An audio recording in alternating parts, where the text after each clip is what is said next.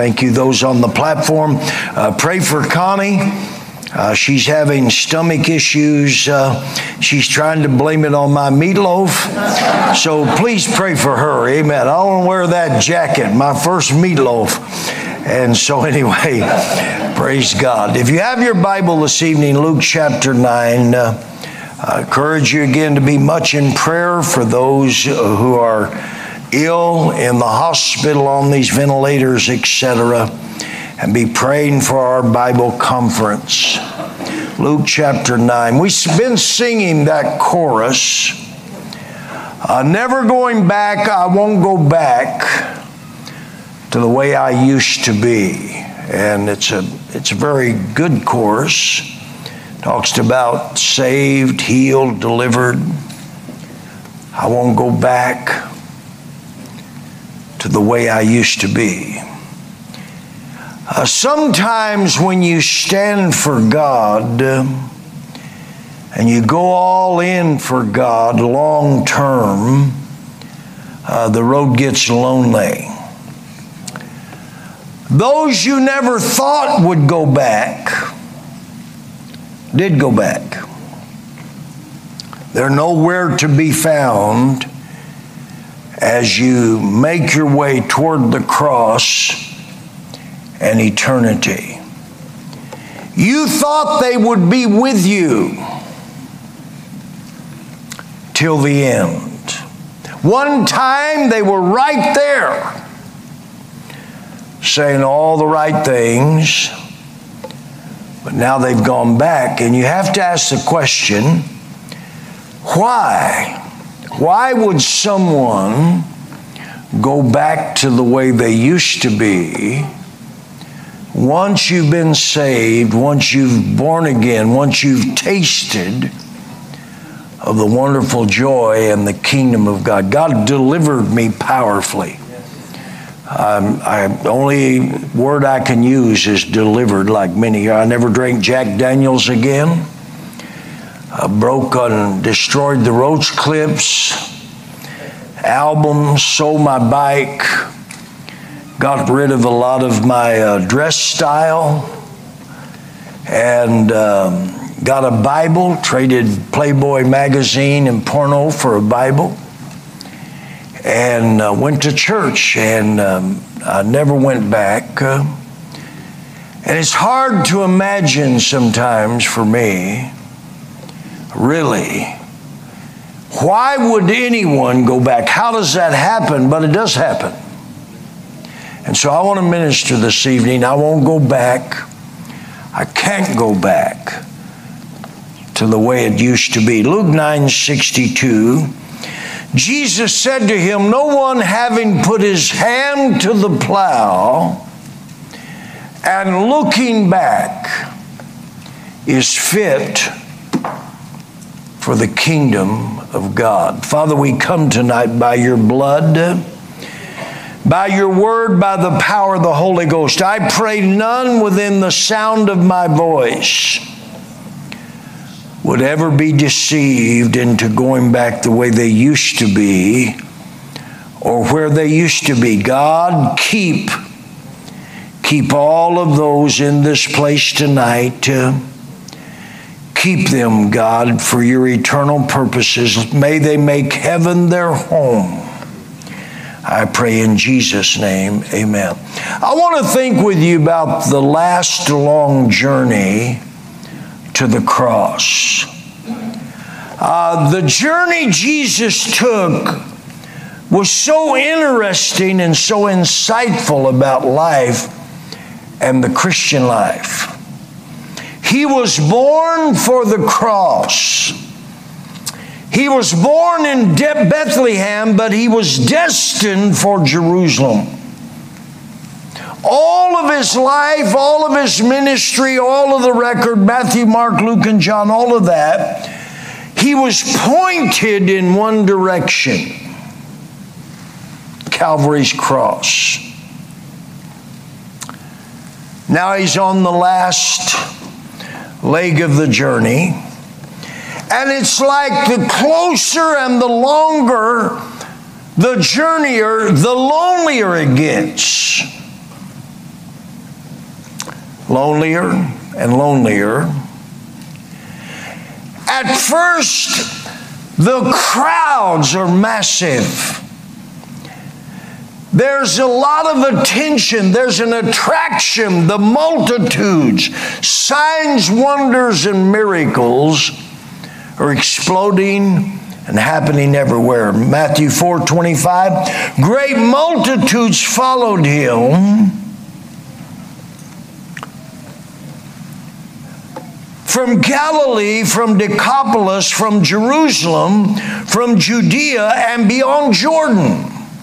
So people are coming from every direction, and this multitude is thronging him. Not just for a day, not just for hours, but sometimes several days. Jesus goes to the mountain, the wilderness, Matthew 15 29. Jesus departed from there, skirted the Sea of Galilee, went up on the mountain, verse 30. Then great multitudes came to him the lame, the blind, the mute, the maimed. They laid them down at Jesus' feet and he healed them. In other words, their need their hope, their desperation uh, was drawing the multitude to Jesus Christ. Their brokenness and His power and His compassion was a powerful chemistry that attracted them. Reminds me of the woman with the issue of blood. If I can, if I can just touch the him, if I can just get close enough to touch him, I'll be made whole. She presses through the crowd. He's my only hope. If I can just touch him. And that's true of many in this place. You came through the doors of this church. You were broken. Life had maimed you, hurt you, blinded you, bound you. And what brought you here was a hope and a desperation. Oh, if I could just touch him, and if he could just touch me. Matthew 15 31. So the multitude marveled when they saw the mute speak the maimed made whole, the lame walking, and the blind seeing. Now, again, this is not just a service, it's not just a few hours. We're talking about a long, we'll look at that in a moment. And they're not eating, evidently. Matthew 15 32. I have compassion on the multitude because they have now been continued with me three days and had to have nothing to eat. Do you have that kind of desperation? Do you have that kind of three days of fasting just to be with Jesus?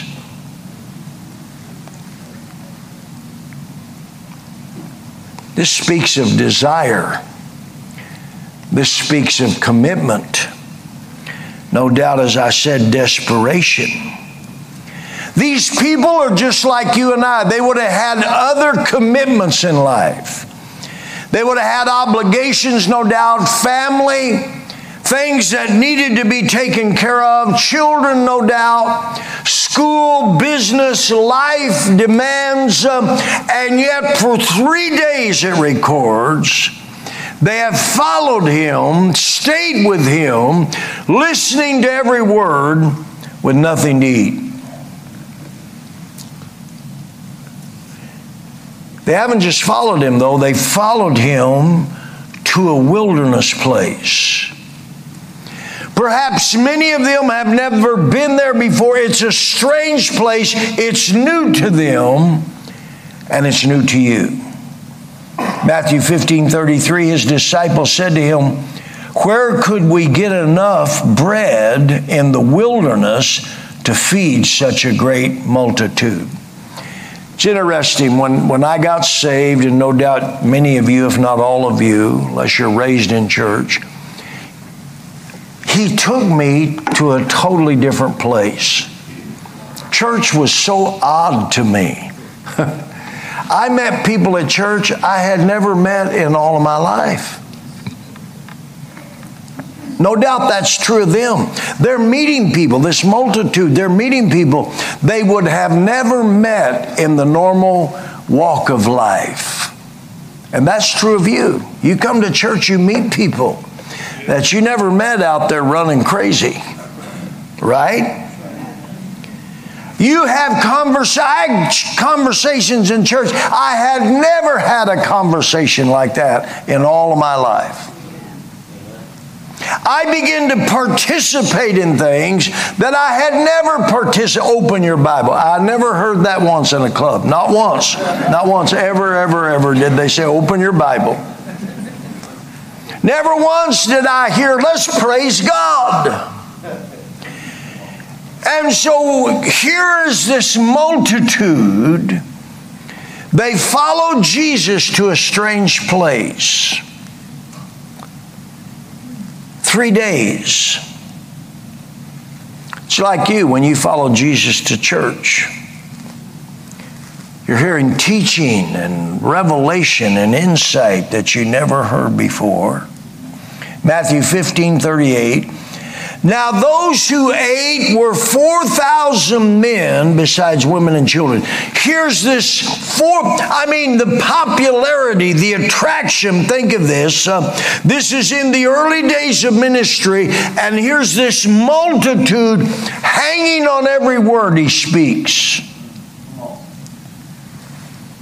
And he fed 4,000. You know the stories, the loaves and fish, and not counting women and children. The Bible says in verse 3 So they all ate and were filled, and they took up seven large baskets full of the fragments that were left. One of the most powerful things, when you begin to follow Christ and when you begin to attach yourself to Him, He will more than meet your need. He, I mean, they were all filled. There's something about in the house of God, in the presence of God, in God's people, the Word of God, there's a richness uh, uh, begins to fill your soul. And there's seven baskets left over. God is more than able to just meet your need there's a surplus that begins to flow out of you. That begin, you can't contain it. Uh, it begins to flow over on your family and people uh, that are your associates in life. Ephesians 3:19 to know the love of Christ which passes knowledge, that you may be filled with all the fullness of God. Now to him who is able to do exceedingly abundantly above all that you could ever ask or think, according to the power that works in us.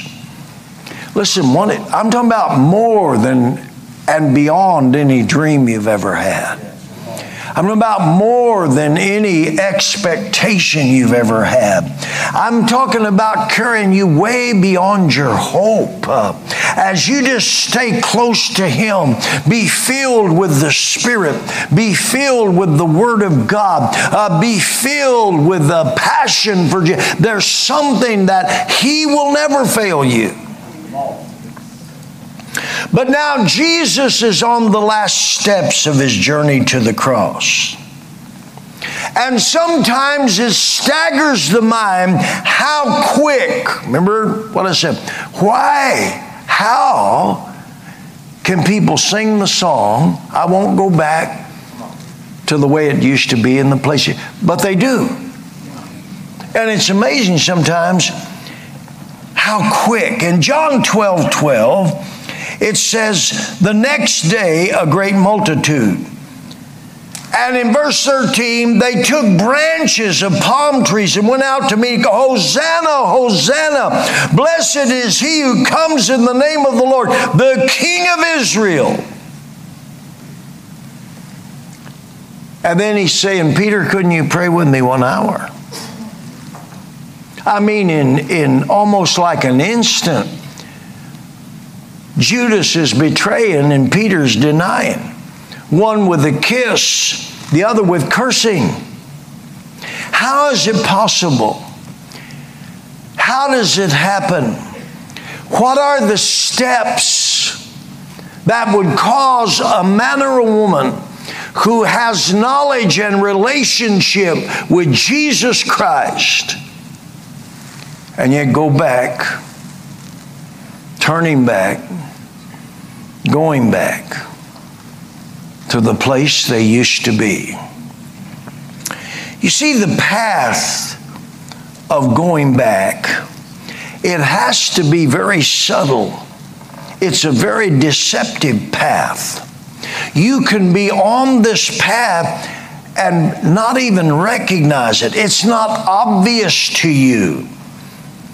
It doesn't appear to be a concern.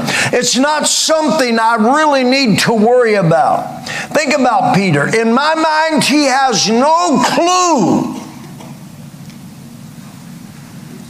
that he would be the one to deny Jesus. So publicly deny him. So loud, so vocal. Read it in Matthew 26. 71. He could have just walked away when they started putting the heat. Oh, you're one of them. He could have just walked away from the handmaiden. But no, he had to put an exclamation mark on his denial. He's cursing. The same chapter, Matthew 26 35. Peter said to Jesus, even if I have to die with you, I will not deny you. 39 verses later, he's cursing. I never knew him. How in the world does that happen? And Jesus gave him a warning. The problem is when you're putting your foot on this path, the road to denial, many times you don't receive warnings.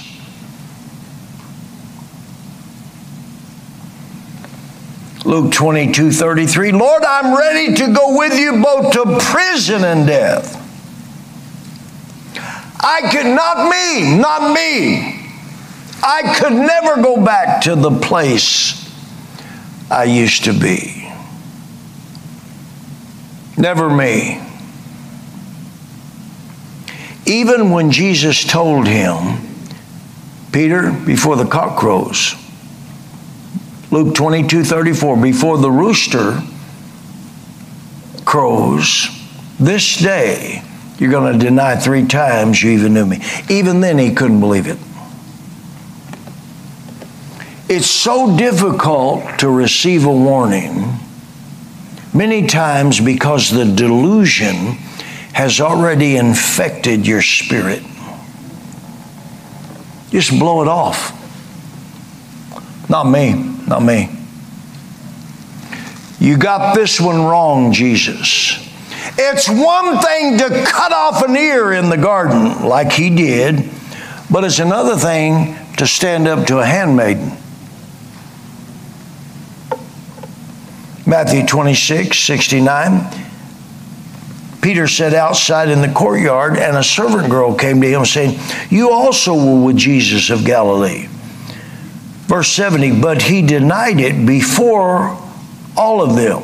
See, there's a difference between physical courage and moral courage. Moral courage sometimes is a lot more demanding and a lot more difficult than physical courage. Moral courage has to do with standing and declaring, speaking what you believe when it's not popular. Your friends are going to shout you down. It's like testifying at school and living it. It's like on the job when you stand up and speak. It's like Thanksgiving, which is coming soon, and all your families there, and they're all heathens and unsaved. And they're wanting to pass the jug around or the or the tote, and you not me, man. I'm saved. I'm born again. I'm right with God. I'm not touching that nasty stuff. Jesus saved me. Moral courage will stand up for Jesus in an unsaved world. Has to do with language. Sometimes it's a lot more difficult than physical courage. Standing against sin. It's standing against people that promote abortion and sexual perversion. Moral courage says the Bible and the Word of God rules over race, family, friends, what's popular in the moment. I used to fight, and um, you know, I had my nose broke and all kind of different things. Connie, she used to laugh and some of you the same. For me, had to break my lips open and put a straw in my mouth so I could suck some soup, tomato soup. I hate tomato soup to this day.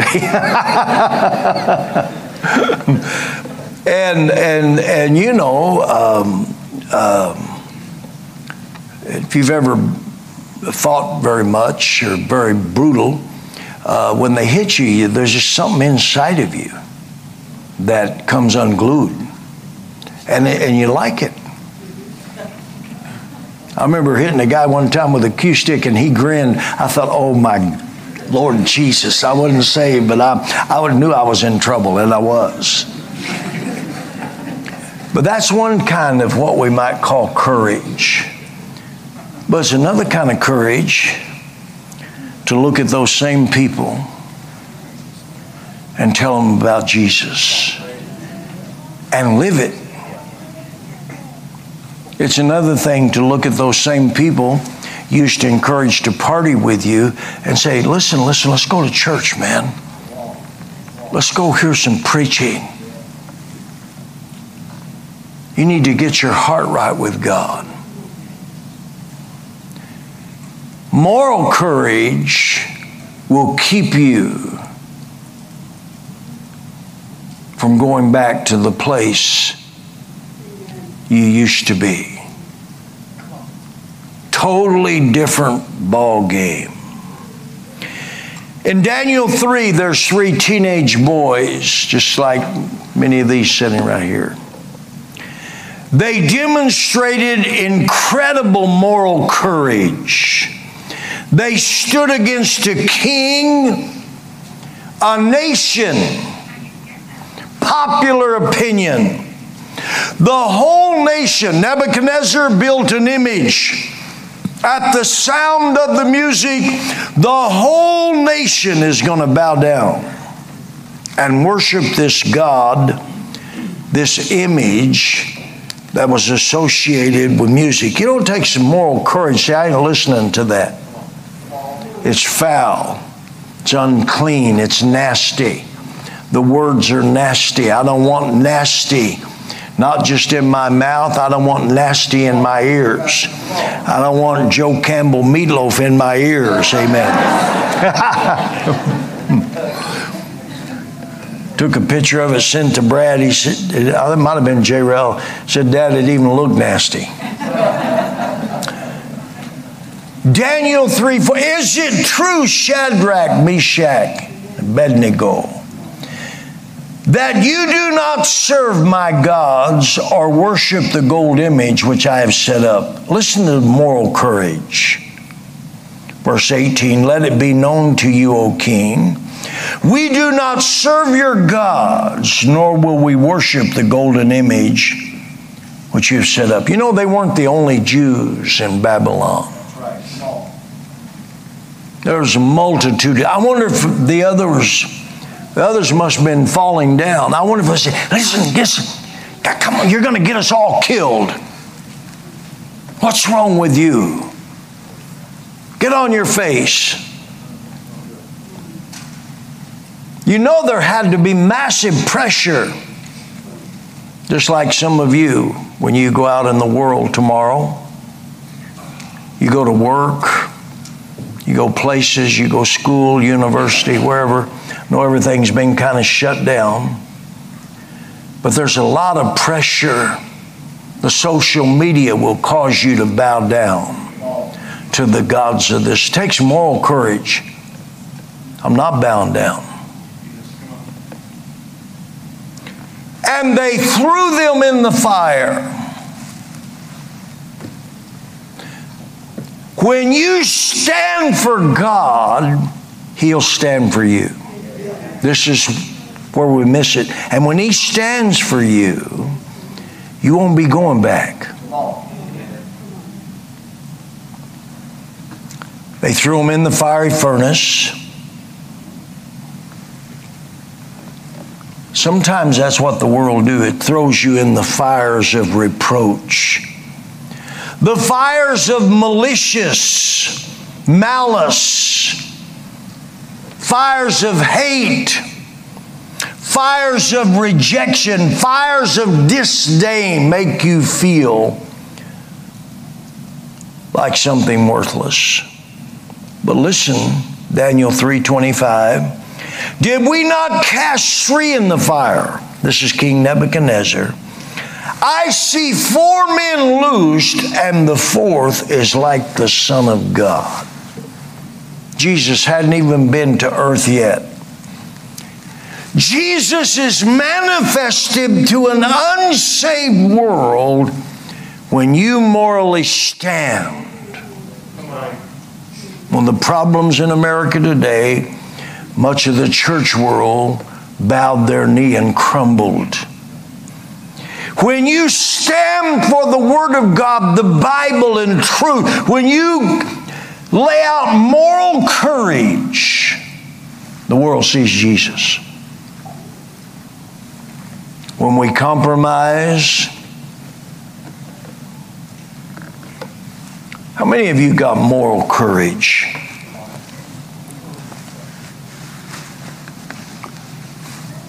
Right now, you got moral courage? When it comes to your phone and the filth and stuff that comes across your phone, do you have moral courage? I'm not going to watch that. I'm not going to listen to that. I'm not going to participate in that.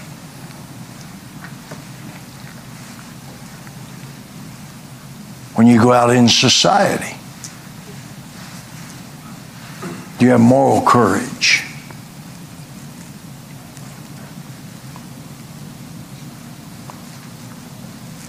Because if you don't, if you're not careful somewhere, You'll be going back to the place you used to be all the time thinking, I would never do that. You can sit in church and do it. You can be here tonight and do it. You can sing the courses and do it. Here's Peter. He's with Jesus.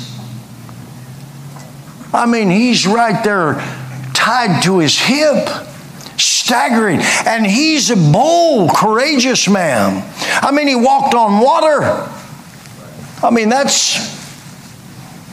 You get out of the boat when the storm's raging.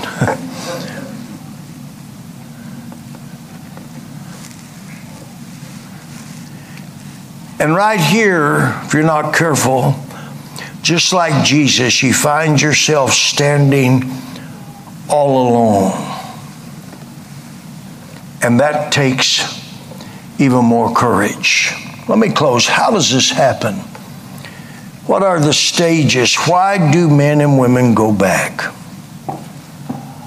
Hand to the plow, he said. In other words, involved in kingdom labor, involved in the harvest fields, ministry. I believe one of the first things that happens is a loss of vision for their future. Wasn't in Peter's vision for Jesus to be going to the cross and dying. Remember, he pulled him aside and said, "Not so, Lord. You, this we don't want. We don't want to go down this road." Before turning back, before the reversal of direction, somewhere you have to stop. And many times the cause is the loss of vision for your future. At one time, full of expectation, full of faith for your tomorrows, vision vibrant, things you were doing for God, planning to do, going to do for God, hand on the plow and enjoying it. The passion, you can see the harvest, the results, the future. Vision is bright. Bible says he who plows should plow in hope. Hell will orchestrate life to dull your vision, to cause your kingdom vision to fade. Not seeing what you anticipated, not seeing what you used to see. And the Bible, of course, many Proverbs 29 18, without a vision, the old King James the people perish. When vision begins to crumble and grow dim, what's the use? It's not working for me. See, vision is about the future. He said to us, Lift up your eyes and look on the fields, they're white for harvesting. When you lose that, when you lose a vision for the future, the present becomes more real than the future. The present, the moment becomes more attractive than what you used to see down the road. Demas, 2 Timothy 4:10 Paul writes, Demas has forsaken me having loved this present world, the material world, the physical world, the world that's at your fingertips, the world I can see, I can feel, I can touch, I can possess. When your vision, kingdom vision, what God is doing, where He's taking me, when that begins to fade or crumble, the present, the presence, the now begins to be more attractive than what God gave you for a future. The temptations of Christ turn these stones to bread. The lust of the flesh. Took him up to a high mountain, showed him all the kingdoms of this world. Lust of the eyes. If you be the Son of God, cast yourself down from the temple, the pride of life. When your vision for the future fades, the present world becomes so appealing. You begin to look now with new interest, new plans, personal securities. And at some point, you stop. You're no longer moving forward. You can feel it in your spirit. You may even still be active for God, but something in your heart, that passion and that zeal, is no longer there. What used to be a privilege and a joy now can become frustrating. What used to flood your soul couldn't wait to do something for God. Now you start making excuses. It upsets you when someone asks you to serve, to do something. You begin to avoid people who are on fire like you used to be. If you're not careful, church attendance now becomes an option. And the Bible begins to gather dust. And the deception, your excuses seem so reasonable. They make perfect sense. I wonder if we could have spoke to Demas. Why are you forsaking Paul? Demas, Demas, what, what? And I wonder if he would have rolled out the excuses. And they seem so reasonable. Someone at home needs me. I have to work, you know, and these things are true. But any man has his hand to the plow and begins to look back, Jesus said is no longer fit, he's no longer qualified. Fit as in physical shape, fit as in, you've heard of sports figures who maybe had great talent, great athletes, but they let them, they weren't fit, they weren't in shape for the game. And it begins to be evident. And looking back becomes turning back. Finally, you're not even in the game. You can still talk about the game, but you're no longer on the court. You can tell others how to play the game, how they need to be. All in for God, how they need to serve God but you find yourself trapped in the world. Ezekiel 33 31. For with their mouth they show much love, but their hearts pursue their own gain. One translation, they flatter you with their words, but all they care about is themselves. Paul writes in Rome, Be not conformed to this world, but be transformed by the renewing of your mind, that you might prove what is that good and acceptable and perfect will of God. The course never going back. I've been changed, I've been redeemed, I've been delivered. I feel joy. Won't go back, can't go back to the way it used to be before His presence come and change me. So, how do they do it? I've tried to explain that tonight to give you a warning. How did Peter do it? And I thank God he repented, and that's what you need to do if you find yourself there. But Demas, you never hear of him again.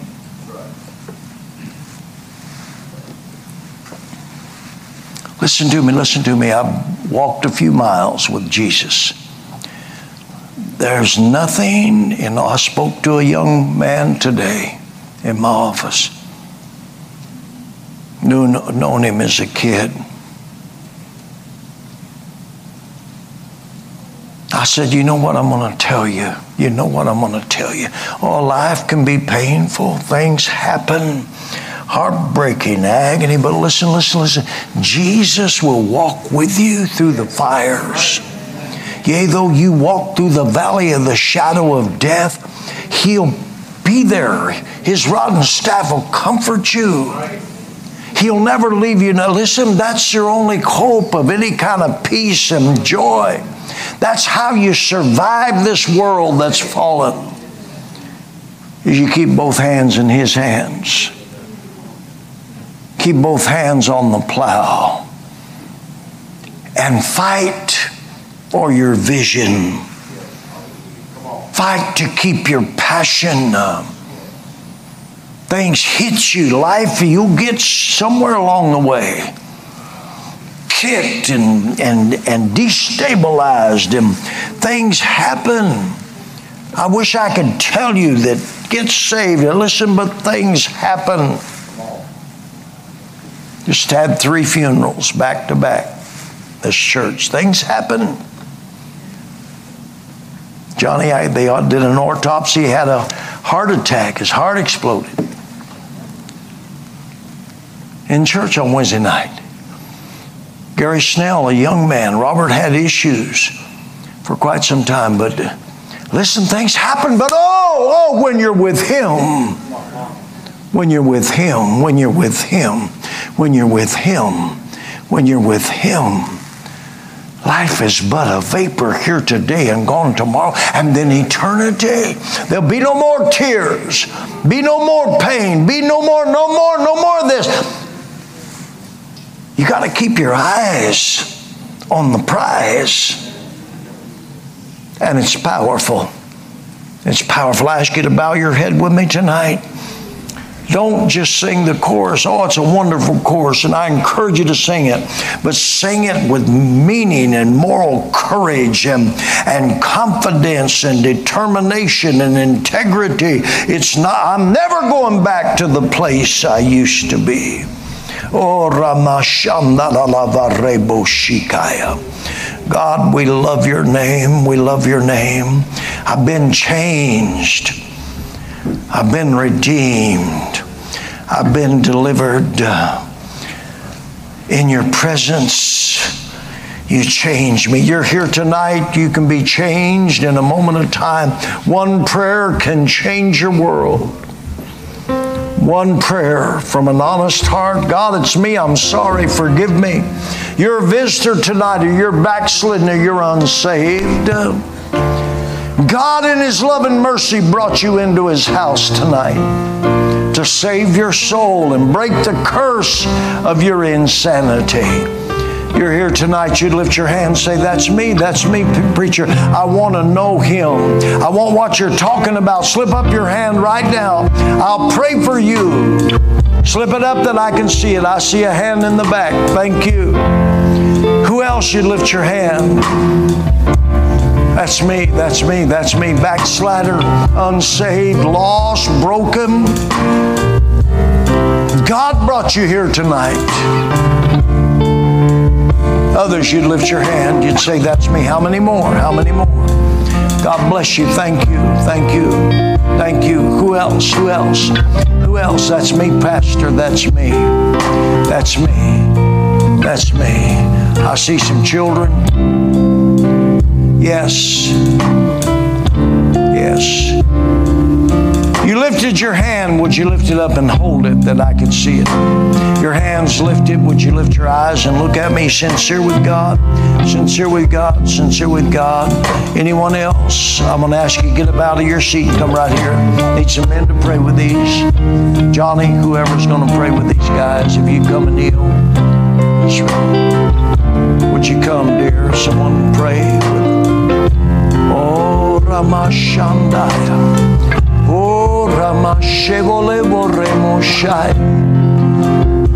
Very simple message, very direct message. I won't go back. I can't go back. I want to ask you to stand with me all over this building, front to back, side to side. You would stand to your feet. Stand to your feet. Stand to your feet. Stand to your feet. Stand your feet. If your children won't stand to their feet, uh, reach over them. bop their head real good. I want to open these altars. You want to come and find a place to pray and talk to God. Talk to God.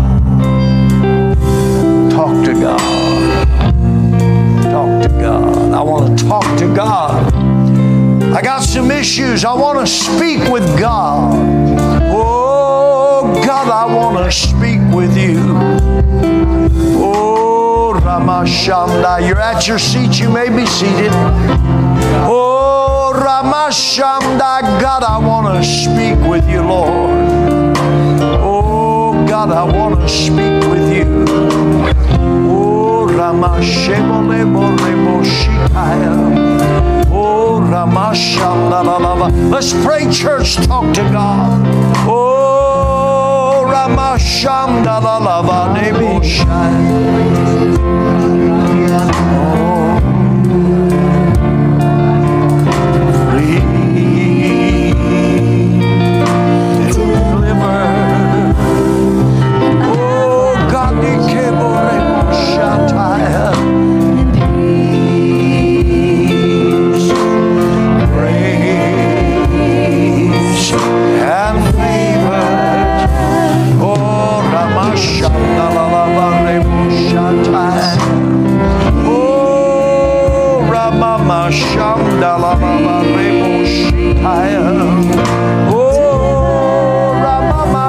down, down.